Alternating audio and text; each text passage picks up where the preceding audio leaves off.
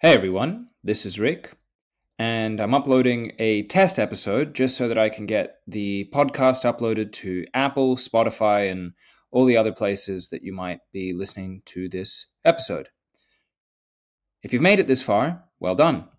Hopefully, what this podcast is going to be about is interviewing students at the University of Oxford whom I happen to know, and also establishing an excuse for me to get to know new students at Oxford and have a long, in depth conversation with them about the subject that they're passionate about, presumably, or at least the grievances they have about the subject they thought they were passionate about.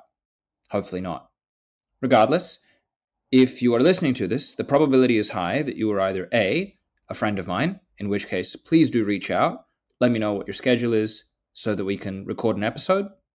Or B, you're an internet stranger who has somehow, by the divine omniscience of the algorithm, have been led to this podcast.